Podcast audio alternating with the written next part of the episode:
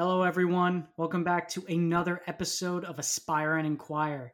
Today, as always, we, we have another amazing guest on the show. And today, we're actually going into the world and realm of religion. Uh, I am fortunate enough to speak with uh, distinguished rabbi, Rabbi Jamie Gibson. Uh, rabbi Gibson, how are you? I'm fine. Thank you for inviting me. Really excited to have you on the show. We have a lot to cover here. I'm very excited to to dive into this with you. Well, let's start. Great. So first, I would like to say that you are a friend and, and my grandma's rabbi. So uh, I want to publicly thank uh, Grandma for introducing us and making the connection. Thank you, Grandma. We are um, both in the Amy Kelman fan club. That is correct, the Amy Kelman fan club. And so I'll start off by giving a brief introduction about you, and then you can expand upon that as you see fit. How does that sound? Sure. Great. So you graduated, your, you went to undergrad at University of Michigan, where you received your bachelor's degree in history. You were then ordained by the Hebrew Union College, uh, the Jewish Institute of Religion, where you had the opportunity to study in both Jerusalem and Cincinnati, which is pretty cool. And you also got a Master of Arts in Hebrew Letters and an honorary Doctor of Divinity as well. And an amazing resume, which I'm sure you're very proud of. Well, thank you. You know, I don't think of it in terms of pride. I think of in terms of just another rung on the ladder of my life's journey and the academic credentials that have helped me succeed in my life's work. That's amazing. Well, you have certainly earned it and you have created a reputation for yourself, uh, which is it's pretty incredible. So, is there anything else you'd like to say regarding introducing yourself? I think one of the things that I've tried very hard to do in my rabbinate is not just serve the congregations, and I've served two. I served one in northern Wisconsin, based in Wausau, about two and a half hours north of Madison, Wisconsin. And for 32 years, I was the senior rabbi at Temple Sinai in Squirrel Hill, which many of your listeners may recognize as the place of the shooting that took place two years ago this month at Tree of Life Or L'Simcha, campus, which involved three congregations, and I was literally naming a baby in my arms as that shooting was going down and to find out all these disparate things going on in our incredibly welcoming diverse wonderful safe neighborhood was was more than mind-blowing. It really was. Yeah that's that's something we can definitely cover when we when we talk about the coronavirus pandemic uh, um, and we'll definitely talk about this the horrible shooting in Pittsburgh. And I did want to say before we go any further that yes, you you were a senior rabbi in Temple Sinai in Pittsburgh for 32 years, and you recently retired. So congratulations, that's amazing. Thank you. Pandemic retirement is not the way I envisioned it, but you know we're all dealing with this to the best of our ability with the tools that we have. Yeah, uh, unfortunately, it's one of the situations where there's not too much we have con- we have control of, but for the things we do have control of, being optimistic about those things, uh, I think that that's probably the most important thing we can do. I agree. My wife, who's an operating room nurse at the local hospital here, at one of the local hospitals, describes it as a short term, slow moving problem. So, in the course of a human life, assuming that we do not get ill and die or are become incapacitated, it may take a year or two of our lifespan and we have to give it all the attention we can now so it doesn't become a long term problem instead of a short term one. Absolutely. That's a really good way of looking at it.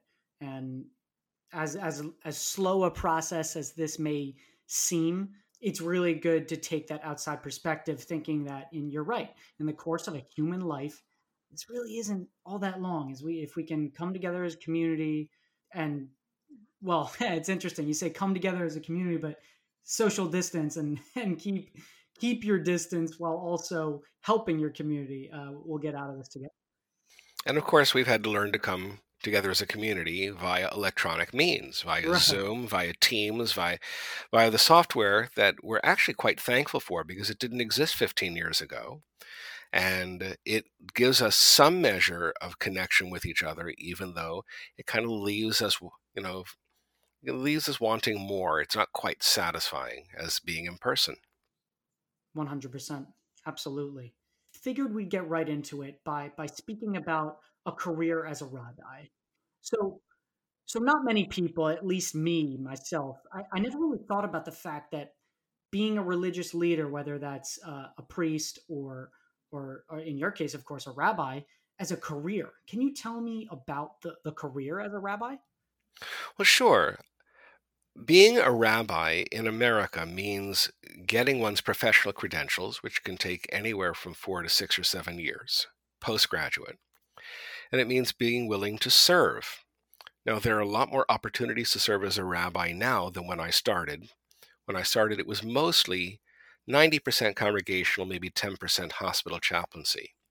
But now that there are various community rabbinic roles, here in Pittsburgh, we have a community scholar who lives half the time in Jerusalem, half the time here, who does extensive teaching uh, throughout the community and to specialized cohorts as well.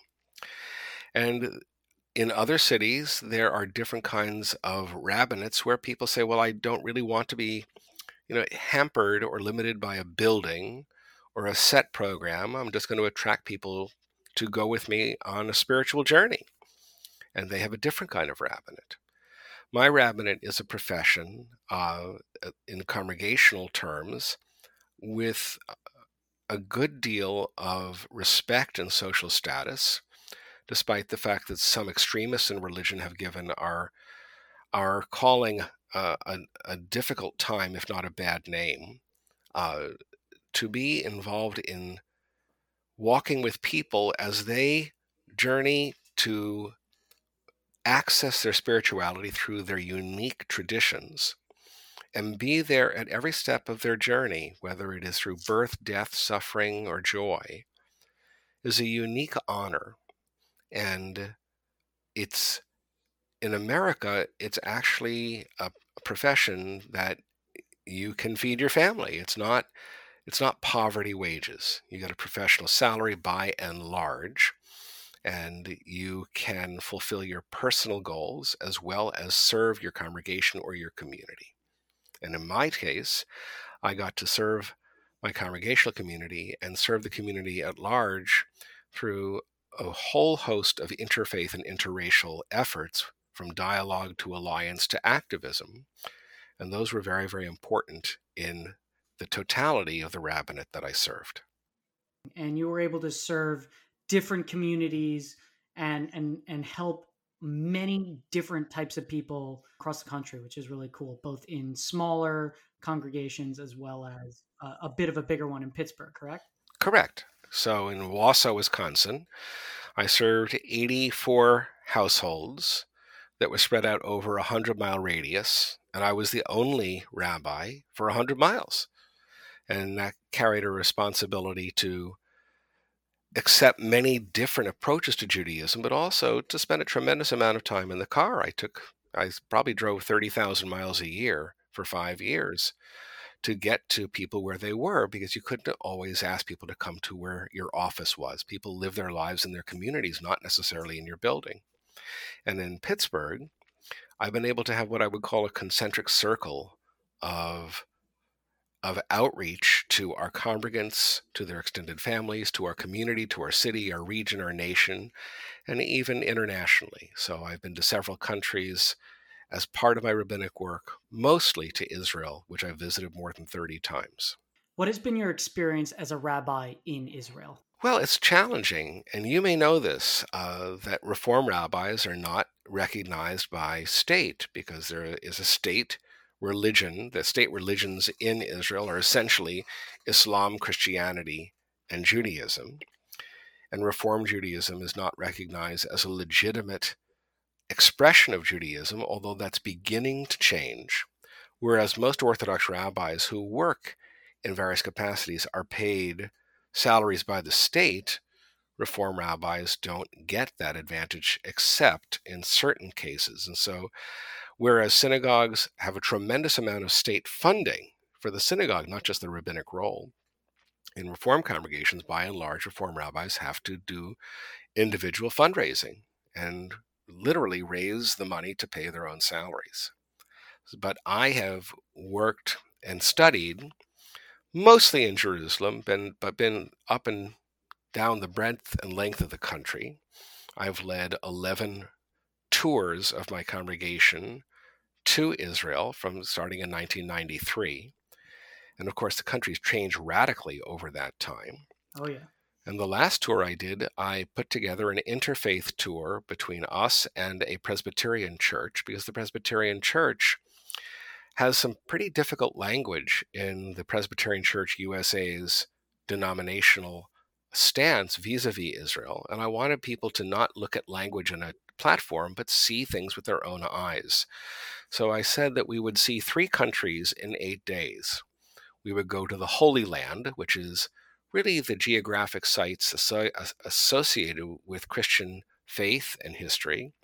We would go to Israel, the Jewish state, and we would go to the Palestinian territories and see what life was like and what how challenging and different all those lives were um, in this country that is the size of New Jersey, which is really, really extraordinary to think about. And when you think about what someone chooses to do with their career and their life, there's always a reason for, for that being a calling. And so my question is, what what were you most passionate about uh, when you decided to become a rabbi? What did you want to achieve? Well, I wanted to be. Listen, when I started out in college, uh, I wanted to become a high school history teacher. But when I finished college, there were no jobs for high school history teachers. We used to say if you were not teaching math, science, or special ed, you weren't getting a job. Hmm. And I did every kind of job under the sun. I was, you know, a youth group leader for a conservative synagogue. I substitute taught. I was a full time secretary for the University of Minnesota School of Public Health because I could type 85 words a minute accurately uh, hmm. which, which is a rarity for males in those days. And I realized that rabbi in Hebrew does mean teacher. And whether you're teaching text, history, ethics, you're teaching sacred scripture, you're teaching by example, you're teaching how do we access values that are not just based on what Amazon has on sale that week.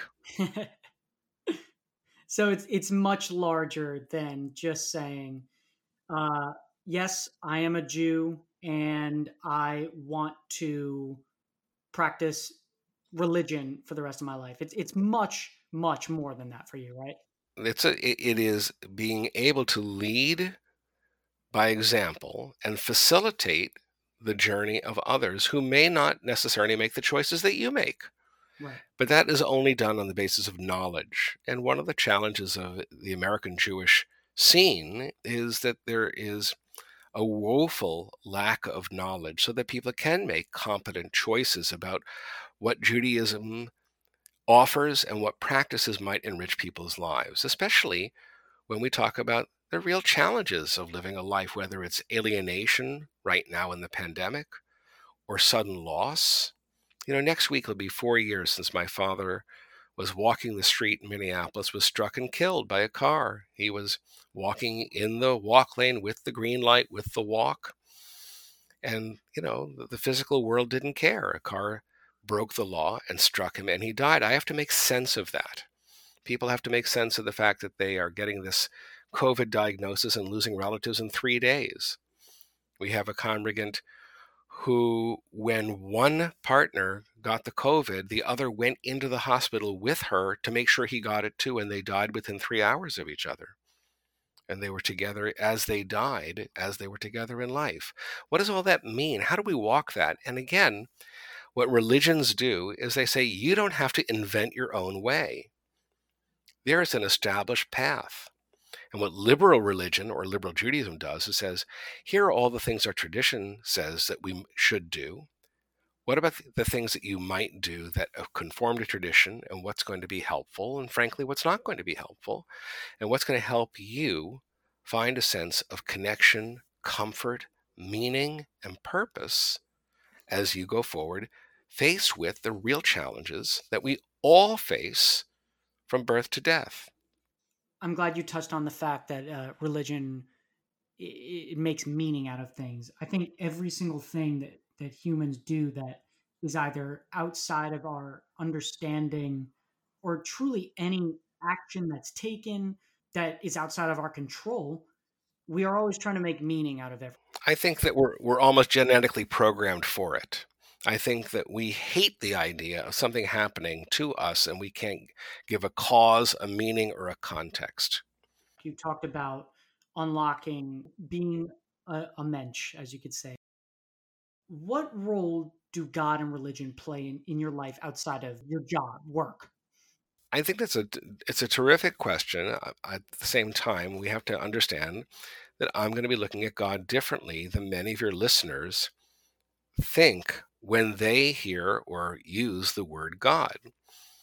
Making meaning out of something that isn't necessarily understandable. And, and in this situation, I'm referring to both the coronavirus pandemic as well as the the, the Pittsburgh uh, shooting. Um, well, they're very, very different um, phenomena.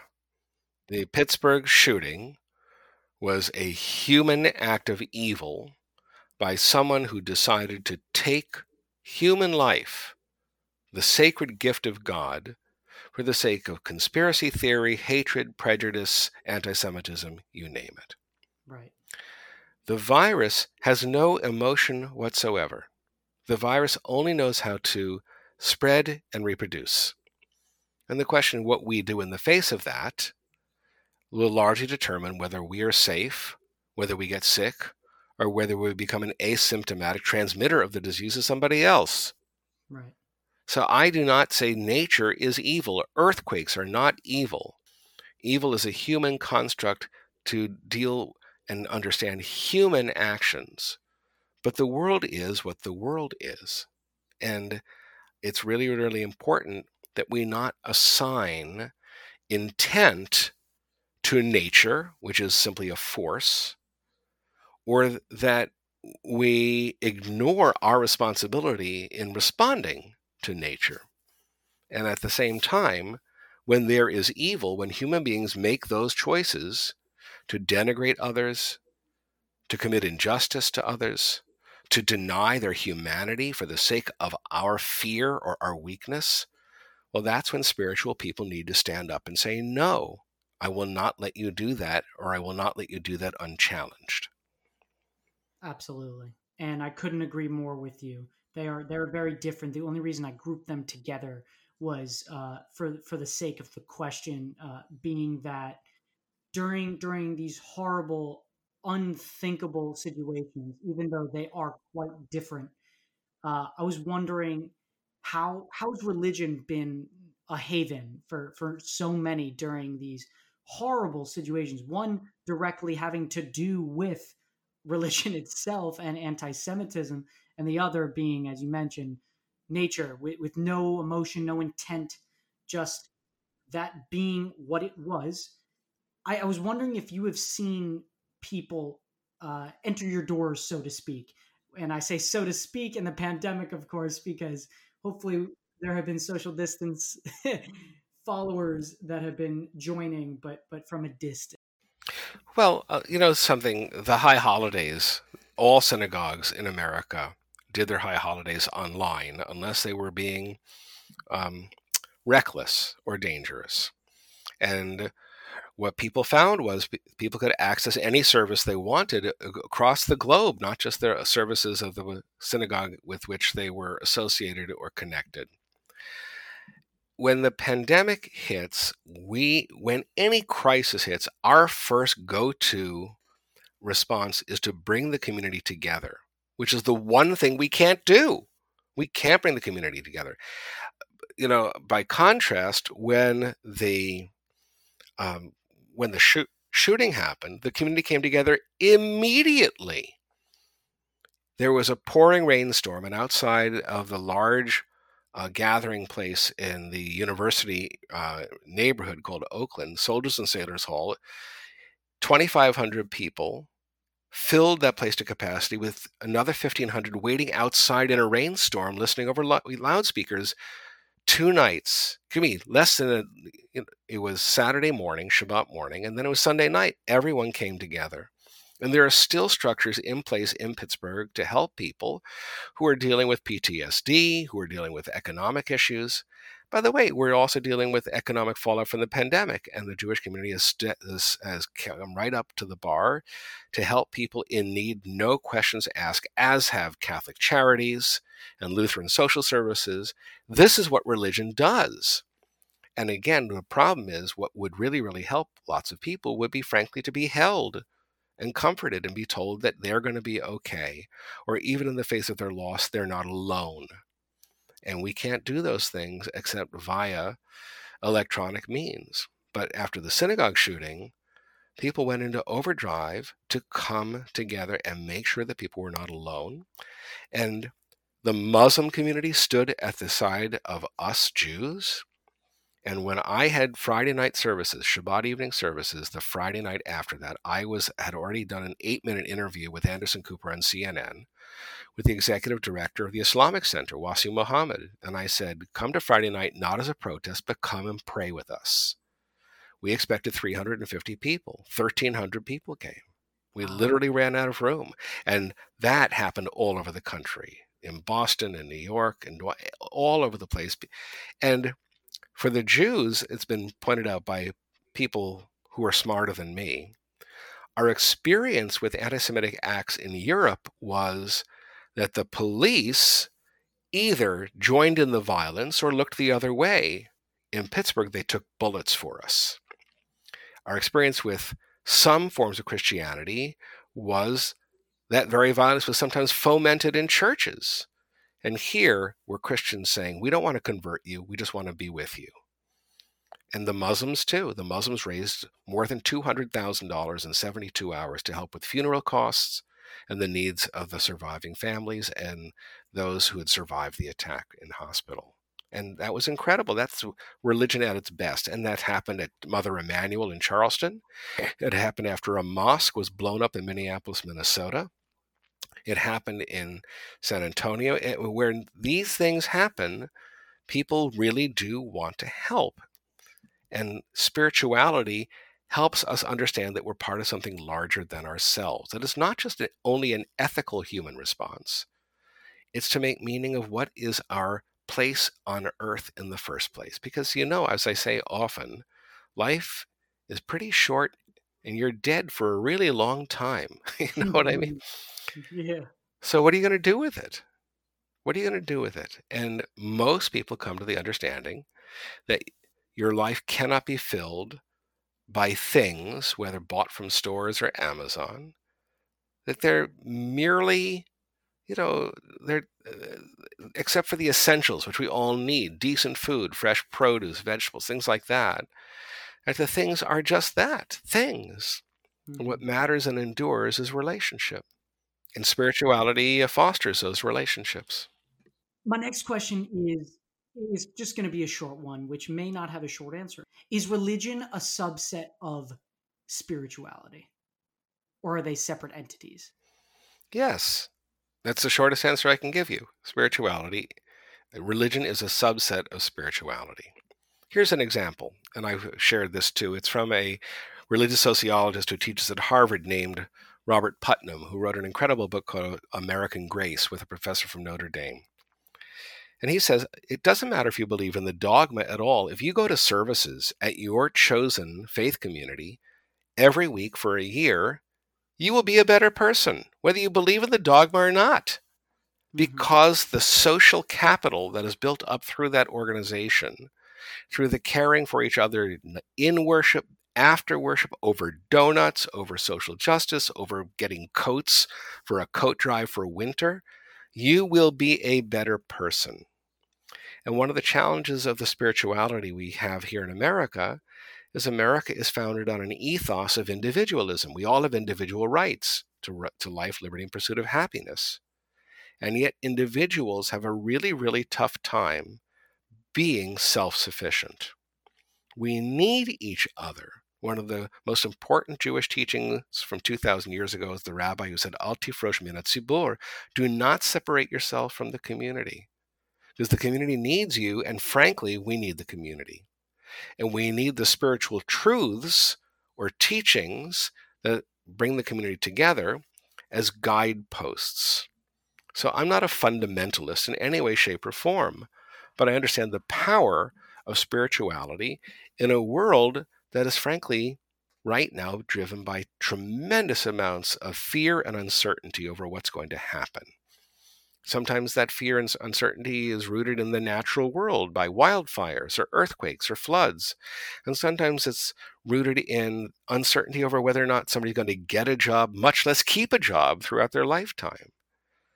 And so spirituality will tell us that our struggles are not just in service of ourselves, but if we bring each other together, we can meet those struggles and create meaning for each other and uphold our ancient truths about the meaning of a human life and what does it mean to be spiritual and what does it mean to try to connect to a God that we can't see or touch. So, my next question is going to be maybe one you don't hear all the time in your congregation, but I think it's important to discuss.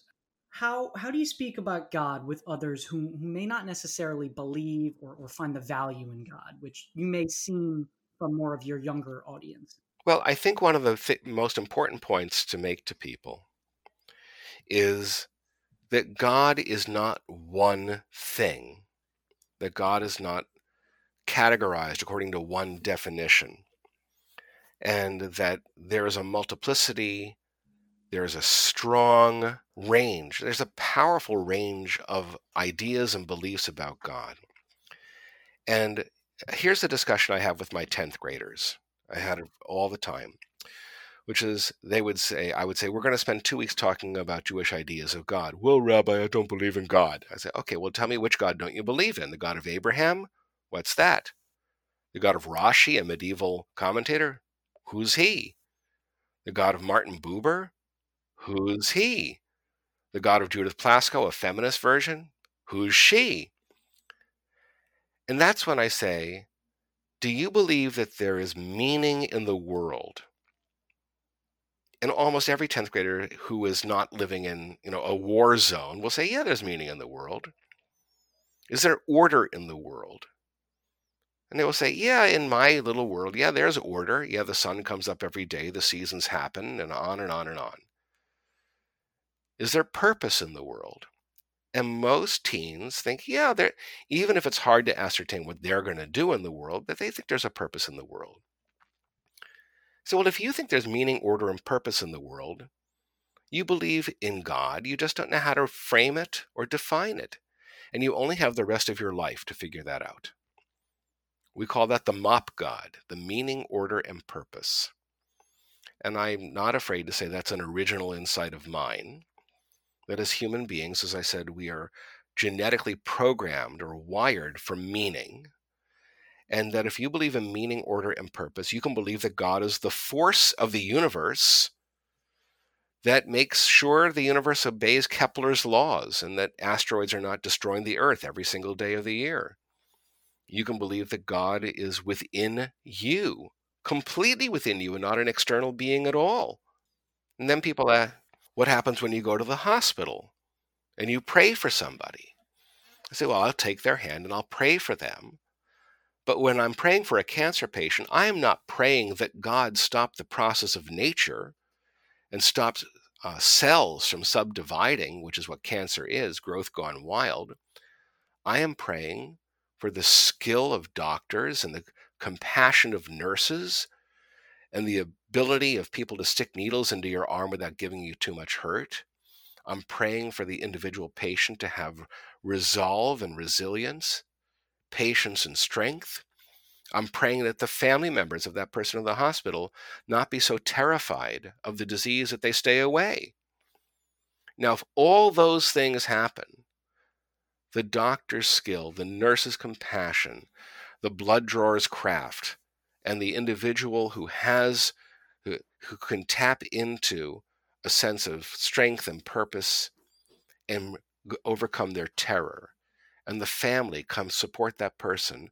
That person has the best possible chance of fighting that cancer it's no guarantee that the person is going to survive cancer there are no guarantees we're made of material stuff that breaks down it's part of who what makes humans human. It's part of what makes life so precious. So I do not pray to God for supernatural miracles. And most people don't. Most people want the best chance they can get to live the life that is available for them to live. That's really interesting. And it's interesting that you you put religion and natural events sep- separate. How no matter what you do to pray, nature will be nature, um, which which I think is fascinating. And you probably hear people say, and this is a question I've actually had myself. Uh, people say, well, there's all these horrible things happening in the world all the time. You've got earlier in the year, the forest fires in Australia, now forest fires in California. And and people say, okay, why why would God have this happen? Why would this happen? Is it to test us? What, what do you what do you say when people say stuff like that? Well, first of all, you know, I like Woody Allen, even though Woody Allen is in great disfavor nowadays. Woody Allen said, if God is going to test us, he'd prefer a multiple choice. It would be a lot easier, right? um, we have two difficulties that we deal with in our world. One has to do with nature being nature, which is the natural world acting as the natural world does, except insofar as we affect the course of nature, which is climate change and things like that. Right. And then there's human action. Well, the price of free will, and we all insist that we have free will, is that we can do the wonderful and the terrible. And if you say, well, God shouldn't let us do the terrible, well, you don't believe in free will. It's really that simple. Yeah, that is simplistic and complex at the same time. Well, people say, well, how could Hitler do what he did? Well, the Thousand Year Reich was 12 years. Why?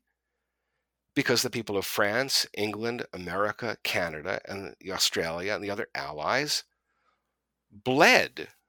Millions of people died, not just the people in the Holocaust. I mean, eight, uh, 75 million people died in World War II. They died to me, that is God acting in the world, that people stood up to that kind of hate, violence, and intolerance. And God acts through us. We Jews have a prayer that God upholds the falling and heals the sick and frees the captive. And people say to me all the time, Well, how does God do that? I say, We're the hands of God. We are the hands of God. And if we don't do it, we can't complain that God didn't do it for us. And I think that that's really hard for people to get wrap their minds around that we have a responsibility. And that if you believe in free will, there's the wonderful and there's the terrible. And both are absolutely possible and they absolutely do happen. The question around uh, do we have free will is such an interesting one. And I'd love your take on or, or your response to, to my thoughts on it. Free will to me is actually not a thing because I believe we are all a collection of our past experiences, how we were brought up as humans. So that could be our parents, the influences from close family friends, or anyone you spend time with. I think every action you take is in response to something in your past or something external to yourself. I think that's I, I have to think about that way of framing it. There's a lot I agree with. There's some I disagree with. Sure. Uh, you know, there's a whole school of sociobiologists uh, headed by a guy who's named E. O. Wilson, and a his religious historian, not a religious historian, but an historian named Yuval Harari, who wrote a book called Homo Deus, who believe that free will is a myth that we are completely controlled by biological impulses responses and instincts that have come down to us. And there is no free will. And if there's no free will, to me, morality is a joke. And murderers murder because they can't do anything other than they're programmed to do. And I do I do believe that the that the world works differently and that human beings act differently than using that frame where we don't have responsibility for our acts. We are free to choose. Our cho- choices are are modulated and affected by all the things that you said. And I truly believe that we are responsible. Now, there's a wonderful medieval thinker from almost a thousand years ago named Moses Maimonides who said, you know, most evils in the world can be avoided the more knowledge you have. The more knowledge you have, you can avoid that which will harm you or your family. And the business, again, going back to my 10th graders, which has been the proving ground for so many of my ideas over the years, you know that people in California, they live on a fault line where two tectonic plates meet called the San Andreas Fault. So when the big one hits in the next 20 to 30 to 50 years, and religious leaders say, well, it's because they were gay people, or because we weren't moral enough, or because of this or that. Maimonides, Moses Maimonides, who lived from 1135 to 1204, is screaming across history, you built on a fault line. right? You built on a fault line. And so we tend to think of our acts as just in terms of what's in front of our eyes at a given moment, not realizing that all of our acts have outcomes and consequences that extend far beyond what we see in any given frame of our own experience.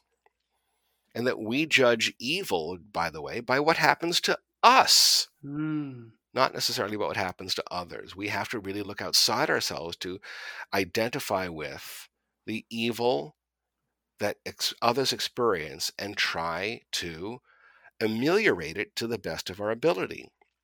So, although the phrase tikkun olam, world repair, has its roots in the mystical tradition where we try to effect the repair and the relationship between God and the world, which is a whole mystical lesson which we'll leave for another time, hmm. it has become a catchphrase by saying, hey, the ills of this world, the hurts of this world need to be addressed by me in my capacity as somebody who does not believe the world begins and ends with myself. And that's really, really challenging for some people. And what does that mean? What is our responsibility? How far does it extend?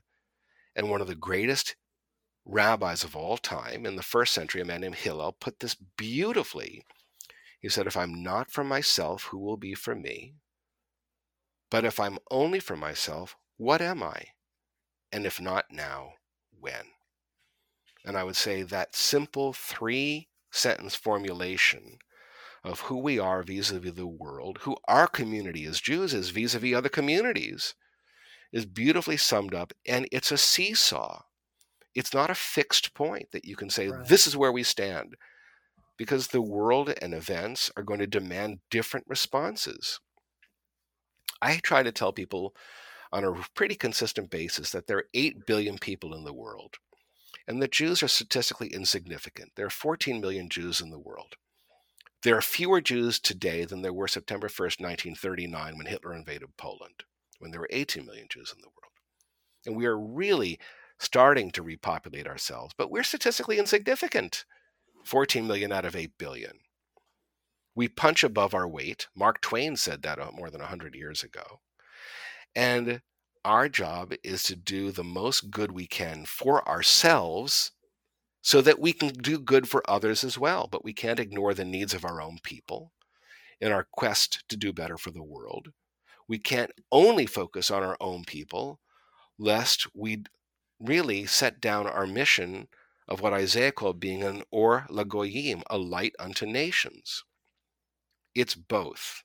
And the beautiful thing about Judaism is, unlike other systems of thought that say either or, we're a both and kind of enterprise. We say both and all the time. When you talk about evil, how it's usually just a lack of knowledge or or lack of understanding. I guess you could also rephrase that as naive, naivete.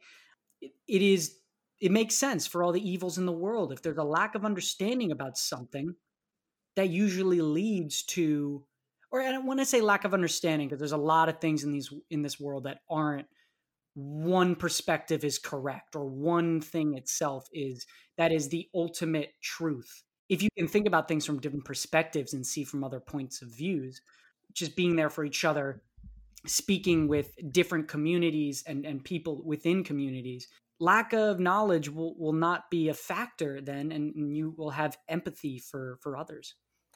Well and again i don't want to deny that there's evil in the world. People do evil things. Sure Hurricane Katrina in 2005 in New Orleans wasn't evil. What people did in the face of it, that was evil. Mm. When people refused to get people help, there was a, a, a vivid scene where some African Americans, some black people in, in New Orleans were trying to escape by crossing over a bridge, and white people lined the bridge saying, You will not come over into our neighborhood. That was evil. Yeah. Charlottesville, the idea that my father was in the armed services in World War II, as so many you know, as so many people were, five hundred thousand Jews served in the armed forces in World War II. You should know, by the way, that they would see people carrying Nazi banners in Charlottesville. Our people fought and bled and died to defeat Nazism. The idea that that would ever be compatible with an American way of life or American way of looking at the world is horrifying. That's evil. Yeah. yeah. And uh, I but that evil is a result of human free will and human choice. One of the challenges we have in the in the country right now is people looking at those who disagree with them and demonizing them and seeing them as caricatures as opposed to human beings. And one of the things I've done in interfaith and interracial dialogue over many, many years is to sit down with people and simply be curious. Why do you believe that way? What are you thinking? Help me understand. And so that at the end of the day, even if I disagree with you in a matter of principle, I accept that you're a human being who struggles in this world to find meaning, purpose, and feed one's family just the way I struggle to feed my family. And I can identify with you and say, boy, I think so and so is really, really wrong about A, B, C, and X, Y, Z. But I understand them. I understand where they're coming from. I'm just going to work very hard to defeat their ideas, not vanquish them as an opponent. I agree. That's one of the biggest issues, if not the biggest issue uh, societally in our country today. It's people aren't even open to other perspectives.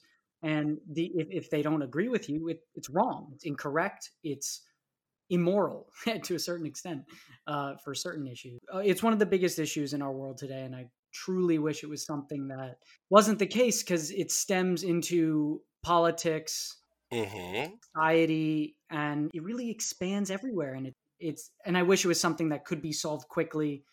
It never will. It's going to be something that a large, a very large majority of Americans and as outside America, humans are just going to have to be able to speak with each other. That's the biggest issue. People aren't even willing to have that conversation. Right. And I think it's because people are scared. They're scared that if I say something and you disagree and I you find out that I'm right, then you're wrong and that's shameful and embarrassing. And I think that again, a lot of this is out of fear. Look, the 1950s in which I grew up were not the mythical Garden of Eden that so many try to make it out to be. Because it was that mythical Eden was created at the expense and suffering of others who we now acknowledge. At the same time, there seemed to be paths to lifetime employment. So you didn't have to worry about, am I going to be able to feed my, myself and my family? You got a job at the factory. It was a decent paying job. Unions were strong, and yes, I am pro union. Um, and people could know who they were in the world. And now, with social structures breaking down, with employment structures breaking down, people want certainty. By the way, it's one of the reasons why more orthodox forms of religion are the fastest growing forms of religion in the world and in our country. So, Reform Judaism, which is a liberal form of Judaism, which demands that you accept ambiguity in the world. People don't want ambiguity, they want certainty. Right. Everything else in their life is ambiguous and uncertain and unclear. Don't tell me that spirituality is uncertain as well. and I understand that. But there are people who are willing to accept that they will not have certainty. And, uh, you know, we were talking about God before. There are times, as I said, where for me, God is the God of the universal natural laws that make the universe work. And there are times where the soul cries out for companionship. And I have enough of my prayers in my heart or in my books that surround me to be able to identify with that God as well. God is not one fixed thing for one certain time for one certain person. Any other God, any God that we conceive that way, limits God. And I can't limit God, and I understand that that God is bigger than I can ever imagine. And as I told you before, I'm not God and there sometimes having a personal God is very comforting for me. Most of the time, I can get along with the God taking making sure the planets don't crash into each other. Mm-hmm. and and the, having the certainty that you are not God, and, and being able to explain that to others, as you said before, because you're right, nothing is certain. Everything in this world is uncertain. I'd love to speak on the the difference, or at least my from my perspective, the difference in religious participation between, let's say, Gen X and millennials. Have you noticed this big change? You know, I'm not the right person to ask. You know, I would uh, suggest that you talk to a rabbi who is closer to that age than me. My children are one is Gen X and two are millennials. And I really feel inadequate to speak for them, what they need and what they want. All I do know is that uh, congregations of uh, the, what I would call mainstream religious denominations are getting smaller because people are looking for individualized boutique spiritual experiences.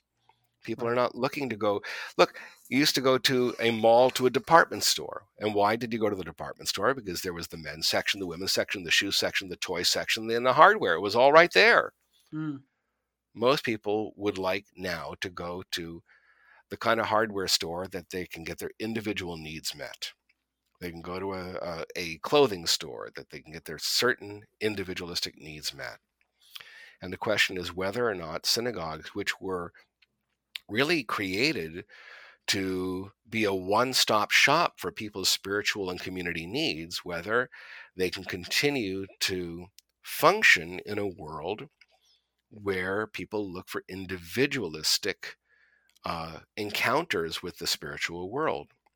Now, there are exceptions to that. Central Synagogue in Manhattan has a three year waiting list just to join wow. because they can't accommodate everybody's needs. Most congregations mainstream, what are called modern Orthodox, conservative, reform, are diminishing in numbers as people find that they either don't know or care to learn the language of their faith spirituality, or don't feel a need for it, or feel estranged from it. And that's going to be a challenge to the next generation of rabbis who need new tools to confront this different, changing, new landscape, which is why, frankly, I retired a couple years earlier than I could have. People wanted me to stay, but as I firmly believe, it's better to go when they want you to stay than stay when they want you to go. right, right. Um, and I have complete faith in the new generation of rabbis coming out of Hebrew Union College, Jewish Institute of Religion, and other rabbinical programs to meet those needs. Where I have great and grave suspicion is the number of people who are simply proclaiming themselves to be rabbis or getting internet ordinations or mm-hmm. short hopping the process that took me five years of graduate school, four years to get a master's degree, a fifth year to get my ordination, to do the hard grounding work to be able to function in this capacity with the authenticity that's required. Not just the intimacy and the intensity, which is a human function, but the authenticity, which requires grounding in the fundamentals and texts and traditions of a faith community, of a faith tradition, excuse me. I like your point about how the new generation of rabbis are going to have to see, they're going to have to come up with solutions for this new modern problem that wasn't wasn't there even i don't know 10 20 years ago and how they react and cultivate a new medium whether that's online or, or however they decide to solve this problem of diminishing following is going to be interesting for sure. Well, diminishing affiliation with brick and mortar synagogues. And right, right. I look, there's a wonderful woman uh, ordained by Hebrew Union College in um, in Denver who is the wilderness rabbi. She takes people out of wilderness treks to have spiritual experiences in God's great natural world. There are people who are really looking for that kind of thing. That's not a tool in my toolbox. Even though I have done retreats that are deeply meaningful to people over many, many years, there are people who simply need to be chaplains for a community, not just a hospital. And what the American Jewish community needs to do is to be able to fund as venture capital new rabbinates, new approaches to how to engage people in Jewish life. And I think it's very, very exciting. But at the same time, I realize the limitations of my toolkit and want to cheer on and support materially others who are going to try to fulfill this mission because it's not just a it's it's not the problem of disaffiliation it's the phenomenon. If it's a problem it has to be solved. It's a phenomenon it has to be addressed. Mm. and I, th- I think that framing helps because if you see something problem that's automatically negative sure if it's a phenomenon you say oh well, that's new and again being curious why is this happening how is it manifesting itself how might we respond? So I, I am going to be doing some of the things that I do. I'm going to be teaching at a local college. I'm going to be continuing to do interfaith, interracial dialogue. But the larger problems of the Jewish community in this new landscape, I have great faith in the new generation of Jewish leaders, rabbis and cantors and educators, to meet it with all the creativity that they have in their toolboxes. gonna And it's going to be a different Swiss knife, so to say. There's going to be different ways of approaching this phenomenon than maybe someone in previous generations would because they are also ingrained in that society. So it, I agree. It's going to be a very interesting thing to see. You asked why I chose this. I get to do this and get paid for it. I get to be involved in all aspects of the human condition, whether it's study, activism, comfort, celebration, within Judaism, which is time honored.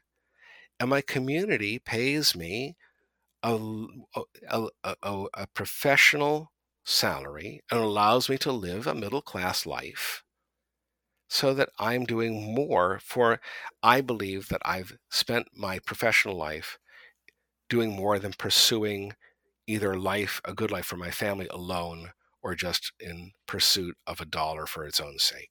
So I would strongly recommend that people look at paths forward to maybe take on a life as a spiritual leader of some kind.